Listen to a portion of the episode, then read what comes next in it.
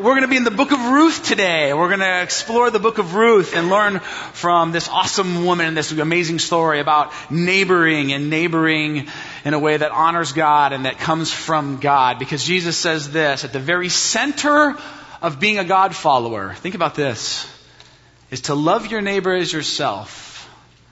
And so maybe he actually meant that we should love our neighbors as ourselves. We're diving in. Ruth chapter 1. Um, in the days, here's how the story begins. In the days when the judges ruled, there was a famine in the land. So a man from Bethlehem in Judah, together with his wife and two sons, went to live for a while in the country of Moab. The man's name was Elimelech. His wife's name was Naomi, and the names of his two sons were Mahlon and Chilion. See, as this story begins, we learn right away that it's not a beautiful day in the neighborhood for this family, not in Israel, not during this time. In fact, the author says this is the days of the judges. And if you know anything about biblical history, this was a time period in the nation of Israel that was filled with great lawlessness. It was a, a, time of unfaithfulness and idolatry and violence and vengeance. These were very, very bad days. And to make matters worse, there's a famine in the land. And so this little family that we're introduced to thinks that they are going to starve. And so they leave their home. They leave their neighborhood. And Elimelech leads his family to this country called Moab. And this is a really important part of the story because it, it gives us context. It sets the scene for what's to come. The readers in the first century would have known very certainly that Moab is not a good place. The Moabites were the great enemies of God's people. They were the enemies of the nation of Israel. They were pagans. They were idolaters. They worshiped this God named Chemosh. And Chemosh was not a good God. There were some evil and very vile things associated with the worship of this God Chemosh. And so what we see right away as we dive into this story is the heart of Elimelech. His name, and we're going to notice throughout the book of Ruth that the names of the characters are actually used by the author to teach us some things about what's happening in the story. The name Elimelech means this My God is king. My God is my highest priority. He calls the shots in my life. He is where I find the safety and security that I seek for my family. So that's his name. That's what his name means. But we discover instantly as the story begins that his actions do not say the same thing as his name. His actions actually say the opposite. His actions say at the first sign of struggle and difficulty, I'm out. We're bailing. I'm going to look out for me and my own. I am off to a place where God isn't king because even though that may be what, what I say, what my name means at the end of the day, I don't really find my ultimate security in God. I'm going to go and I'm going to create security for myself. Let me say this, friend, and here's our first point today. Truly loving our neighbors will only happen if God is king in our lives. If God is calling the shots and if He is the driving motivation for how you live and how you neighbor, then you have a chance to love your neighbor as yourself. This, again, is not something that you can muster up on your own strength. You can neighbor well, you can be a decent neighbor, you can be a nice and fine neighbor um, because you feel obligated, because you should do it, because culture says it's what's expected, maybe even because you feel guilty, and that can take you a little bit down the road, but ultimately you will never love your neighbor the way Jesus calls you to love your neighbor if he is not the fuel and the source of your love. If God is king, if he is ruling your life, if he is shaping your heart, then out of that heart, a life of neighboring can and will emerge. But if God isn't king, if something else is king, if truly what's most important to you is comfort or convenience or your image or property value, You may not be a terrible neighbor. You may smile and wave. You may do nice things once in a while, but you will never love your neighbor the way Jesus asks you to love your neighbor. And so before, before we move on, let me flip it around for you. Let me ask you this question, because the reverse is also true. If you look at the attitudes and actions and the time and energy, consider this, that you offer your neighbors, just think for a minute about the kind of neighbor that you are. And then ask this what does that reveal about who is king of your life at home? Think about the way you neighbor, and it will reveal what the ultimate values of your life are in your neighborhood. What does your neighboring reveal about what matters most to you? What would your neighbors say? Well, off to Moab goes this family. Verse 3 Now Elimelech, Naomi's husband, died, and she was left with her two sons. They married Moabite women, one named Orpah and the other Ruth. Just a quick interesting fact about Orpah. Um, does anyone know a person with a similar name to Orpah? You laugh, but this is a true thing. Uh, Oprah Winfrey was named for Orpah. They just accidentally flipped the letters around. It was actually named. Google it. Google never lies. You Google it later. Check, fact check me. You'll find that I'm right. See, you learn some stuff in church. This is important for your social life and stuff. You drop that. You're gonna drop that fact. I know you're gonna drop that fact later this week and act like you knew it yourself. I want credit for that. Anyway, they married Moabite women, one named Orpah and the other Ruth. After they had lived there about ten years, both Mahlon and Chilion also died, and Naomi was left without her two sons and her husband. I mentioned that names are a big deal in this story, that they kind of tell the story for us. Well, the author is having some fun here. The, these two boys, Mahlon and Chilion, know what their names mean? Sick and dying sick and dying. Be like introducing, like, hey, come meet my boys, come meet my kids. This is my oldest measles. And uh, this is my younger one, swine flu. Like a bright future for these kids. I think you're really going to like them. So the point is this: no one's shocked when they die, right? The author's saying like these these two kids were, you know, doomed from the beginning. Um, and now Naomi is a widow. She's in exile. She has no sons to take care of her. And so when she finally gets word that things are starting to look up in Israel, they're starting to get better back home, she makes the announcement, we are going home. I am going back to Israel. And what we find out right away is that her two daughters in law are going to go with her. They are actually on the road with her. They are traveling back to Israel when Naomi starts to have second thoughts. Go back, she says, each of you, to your mother's home. May the Lord show you kindness as you have shown kindness to your dead husbands and to me. And so Naomi says, Go back to Moab. And there's this back and forth between she and the girls where she says, Go back to Moab. And they say, No, we're with you. Go back. We want to be with you.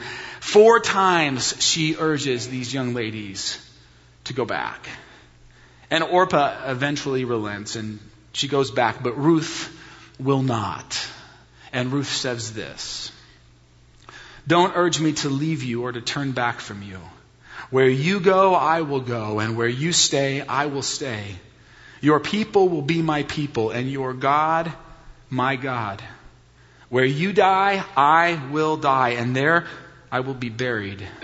May the Lord deal with me, be it ever so severely, if even death separates you and me. Think about how much devotion and commitment and loyalty is woven in to those few verses.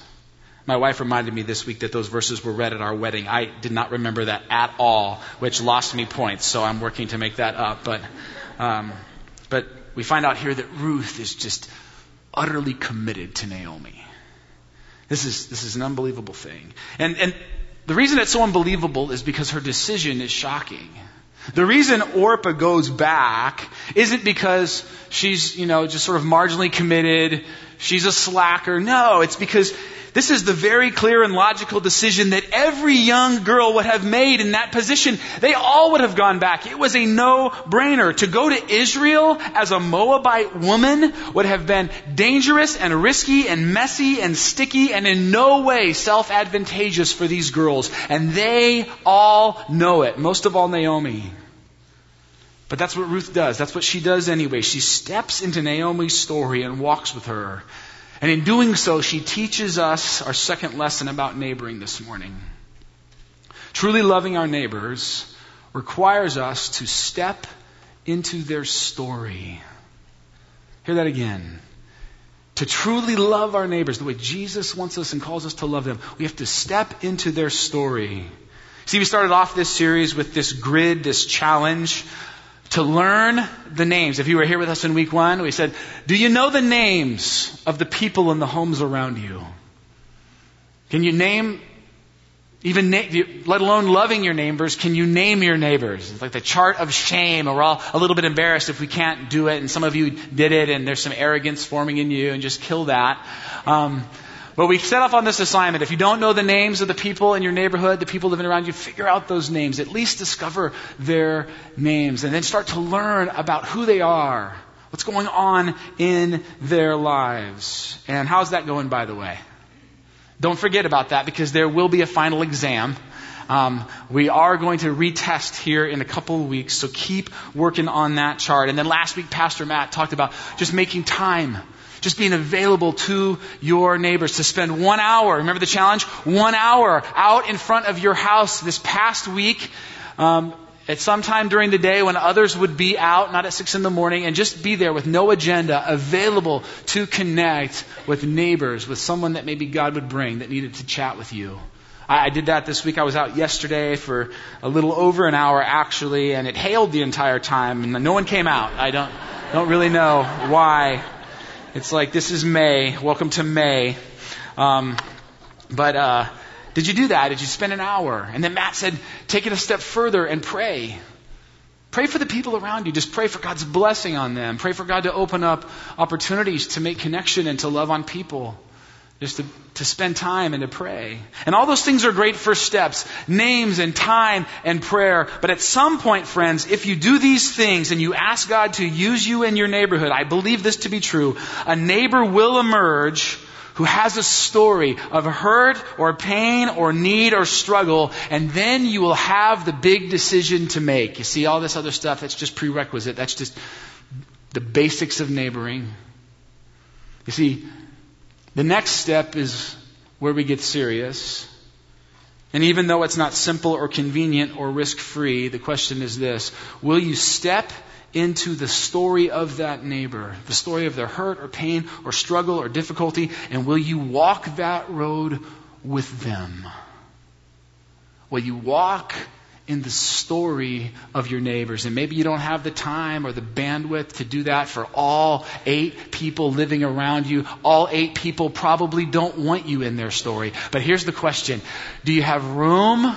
in your life? Do you have space in your heart? Do you have the desire in your soul to walk in the story of at least one? To not just neighbor a, on a surface level in a surface level way, but to neighbor by diving all in with someone. See, the truth about me is this, and maybe you can relate to this. Sometimes I like to do ministry, to get involved deeply in the lives of people who don't live real close to me. And I have to ask myself, what's behind that? What's driving that? Why do I want to go all in with people who live other places, but when it comes to my neighbors, I kind of want to hold them at, at, arm's distance? And you know what? Here's the reason. I, I kind of want some space when I'm at home. I, I don't, I don't want to have to be all Jesus-y all the time. If my neighbors know that I'm a Christian, if my neighbors figure out that I'm a pastor, and they all know by the way, but then then I'm accountable for how I act, and they're always there, and they're always watching. Aren't they? And yet Jesus says that when I am king in your life, then you'll naturally live the way you're supposed to live.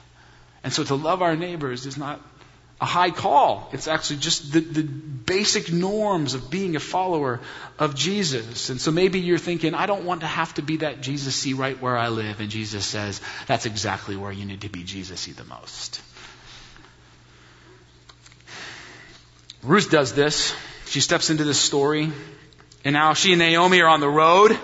It's just the two of them now. Orpah's gone. It's the two of them against the world. This is what theologians call a biblical chick flick, sort of an ancient version of Thelma and Louise. They are going for it. Here we go. And eventually they get back to Israel.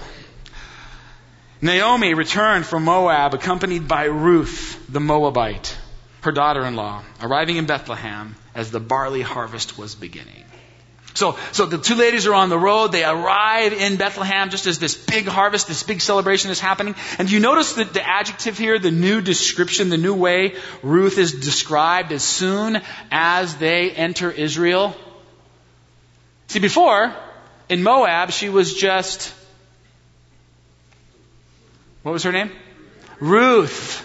And now in Israel, she's Ruth the Moabite. Now she's the Moabite woman. This is kind of, as a side note, this is not in my notes, so we'll see if this works. This reminds me of like an episode, the episode from Friends. Remember the movie Friends? Remember Joey, the one roommate who's not the brightest bulb in, in the, you know, in the chandelier? And, uh, he, it dawns on him one day as they're all eating Chinese food, he says, you know what? In China, in China, this just must be food. Anyway, I thought that was funny. Um, don't wing it and go off your notes. Okay, back to the notes, back to the notes. So now all of a sudden we're in Israel and she's not just Ruth, she's Ruth the Moabite. And I want to point this out to you, friends. It is okay for people to be different. Differences are good. We are created by our Heavenly Father different. Acknowledging our difference is actually a really good and honorable thing. We do not all have to be the same. But what we are seeing here in Ruth, and the danger that we must always watch out for is this letting people's differences define them. Letting people, forcing people to be defined by how they're different. Now she's just the Moabite. That's all she is. She's the other. She's the not one of us. She's the one of them. And friends, one of the beautiful things about the gospel is that it challenges and crushes, I believe, these kinds of labels. It takes people into new depths and says they are so much more than the labels that we give them.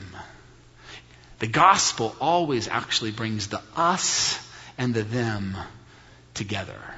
And we're going to talk about that more in a bit. Now, now they're in Israel, Ruth and Naomi, and this is what uh, Ruth says to her mother in law.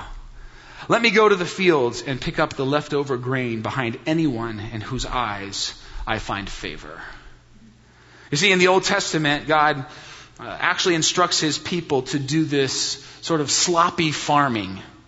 Um, they're instructed to not go back over their fields a second time during harvest. They're instructed to not pick up the wheat that was dropped when they gathered the first time. They are not to beat their olive trees more than once to try and get the last bit of olives off the branches. They are to harvest their crops, friends, in such a way that they intentionally leave food behind so that the poor and the needy and those who live around them can come and pick it up. And God has always given this very clear instruction to His people, and here's why. He knows that the human heart, every human heart, our nature, the nature of our hearts is to very efficiently and very systematically move towards using all of our resources for ourselves.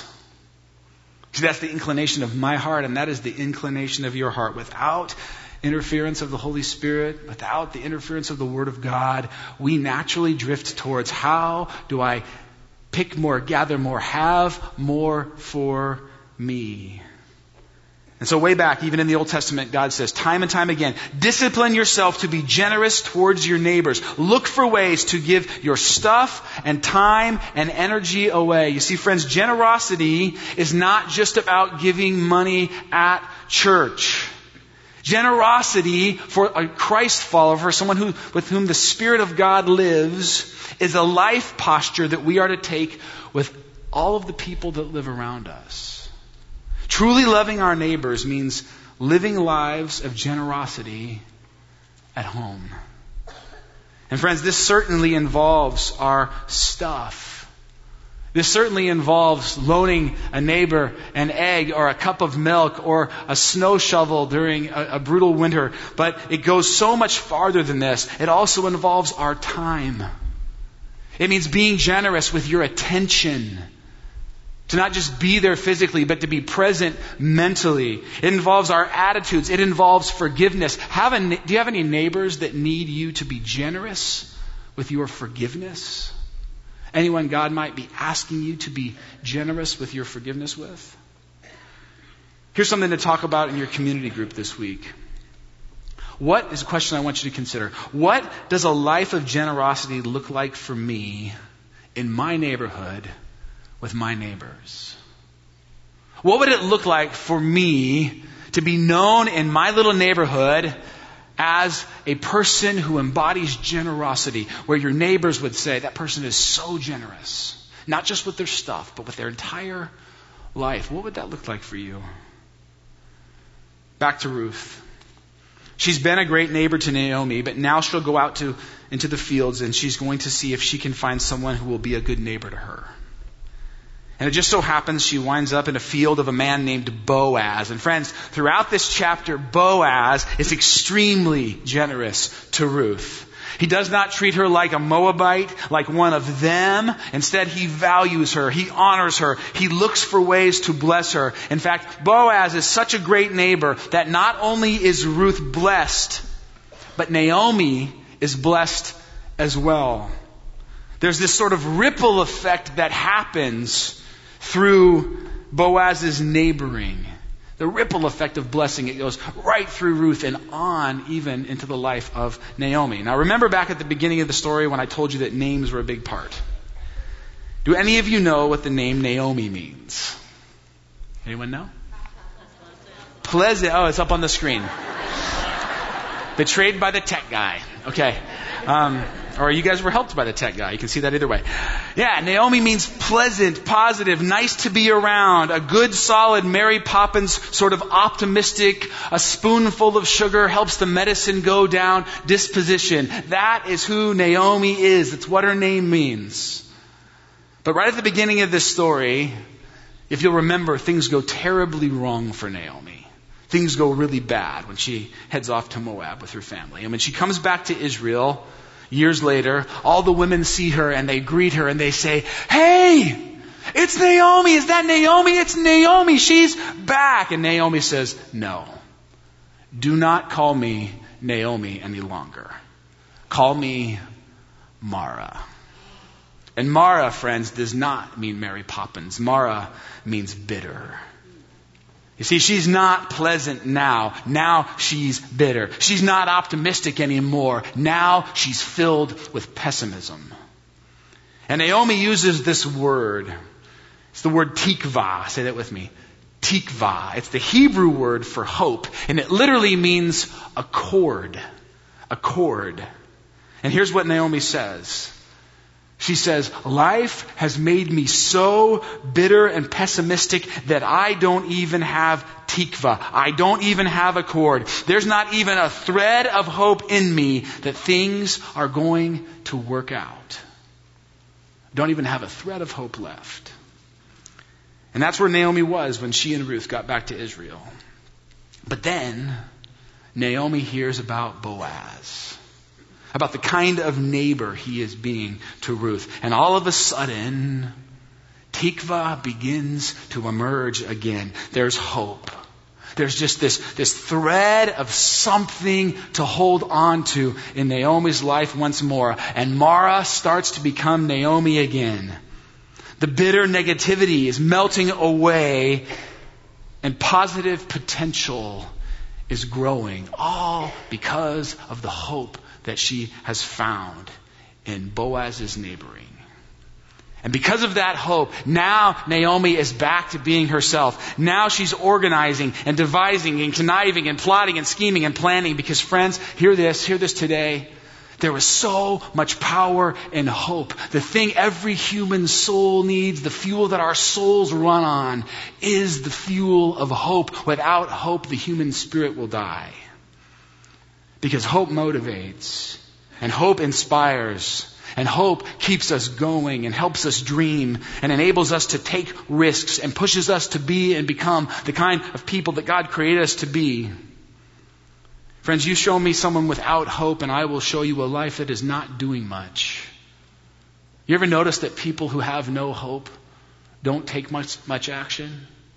Not a lot going on, not a lot of drive, but you take that same hopeless life and you add just a cord, just a dose, just a thread of hope, and you may not even recognize it. And that's why, friends, truly loving our neighbors means this being agents of hope in the lives of people that live around us. Being agents of hope. You ever think of yourself that way? You see, this is just a mindset change that I think we as Christ followers need to make. We, not, we need to stop thinking of ourselves as moral people, good people, people of truth, and we need to start to think of ourselves as people who are agents and conduits of the ultimate hope of the universe. We need to think of ourselves as people who bring hope into the lives of others. Why? Not because we're so hopeful, because of the hope that we've been given. We should be the most hopeful people in all the world because we have the greatest hope this world has ever seen. Let me ask you this. Anyone in your neighborhood in need of some hope? Anyone just hanging on by a thread? Is there anyone around you who needs help or encouragement or a listening ear? Someone who will take time to just truly care.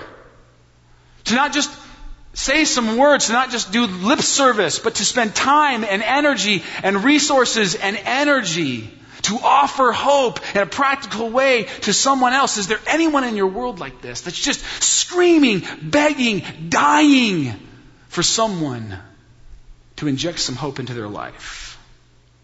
What would it look like for you to be a hope bringer in your neighborhood? What if you just went home and just tacked that banner on the front of your house, right? Figuratively. I mean, you could do it literally too, but figuratively.